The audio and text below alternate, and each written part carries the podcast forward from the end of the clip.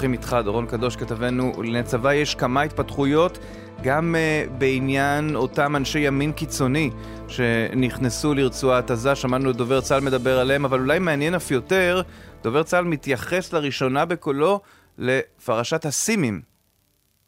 אה, נכון, נכון, עידן אה, מתייחס באופן כללי גם לפרשת הסימים שעליה הוא נשאל, גם לכל אירועי הלילה שקדם ל-7 באוקטובר, ואולי הדבר הכי מעניין מהדברים שאומר דובר צה"ל, שבימים הקרובים יפרסם הצבא לציבור תחקיר ראשוני של אירועי הלילה הזה. זה אומנם לא יהיה תחקיר מלא, אנחנו לא יודעים באיזו אה, רמה או מידה הוא יהיה מעמיק, אבל כן יהיו לפחות פרטים ראשוניים שבהם צה"ל ישרטט לציבור מה בדיוק היו המהלכים. מהלכים באותו הלילה, מה קרה שם.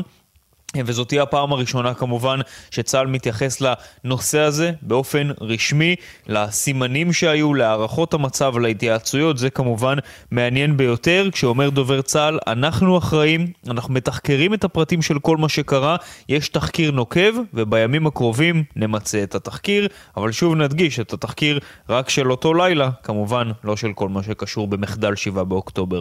כן, קח אותנו לסיפור של אותם אנשי ימין קיצוני שניסו להיכנס לעזה, ואף חמור מכך, אה, זה הסיפור של ההשתלחות באנשי כוחות הביטחון. שמע, זה בלתי נתפס. הרי uh, בסוף uh, יש פה הקרבת קורבן ענקית מצד האוכלוסייה ומשרתי המילואים, והם לא צריכים לספוג את זה.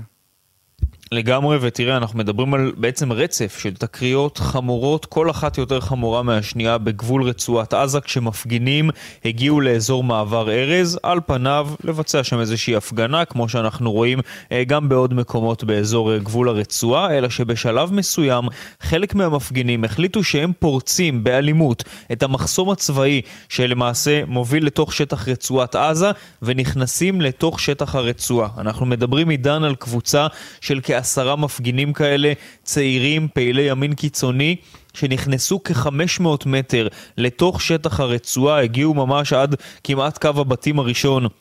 אה, באזור של צפון הרצועה וסירבו לעזוב, זאת אומרת גם כשכוחות צה"ל הגיעו אחריהם לשם וביקשו מהם להתפנות מהמקום ולחזור חזרה לשטח ישראל, הם סירבו לעזוב את המקום עד שכוחות צה"ל היו צריכים להזעיק גם את המשטרה שהגיעה למקום ושטיפלה באירוע. ממש בדקות האחרונות משטרת ישראל מודיעה שהיא יצרה לחקירה תשעה מפגינים שפרצו באלימות את, את אותו מחסום צבאי ושנכנסו לתוך שטח הרצועה.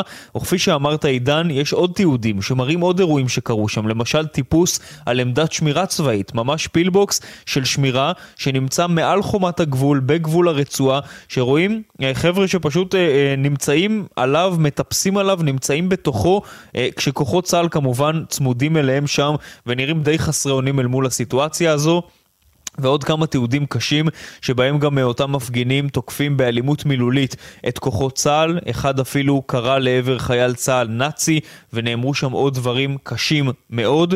אה, לסיכומו של עניין עידן, מדובר על אירוע חמור מאוד, כששמענו בדברים של דובר צה"ל קודם כל גינוי לכל מה שקרה שם ואני שמעתי גם איזושהי ביקורת מרומזת של דובר צה"ל על התנהלות המשטרה באירוע, אולי על הזמן שלקח למשטרה להגיע, או עד שהם טיפלו בכך, כי אומר דובר צה"ל את הדברים הבאים: העובדה שחיילים מותקפים באלימות בידי מי שהם מגנים אליהם היא חמורה ביותר, וזה מחייב טיפול נוקב.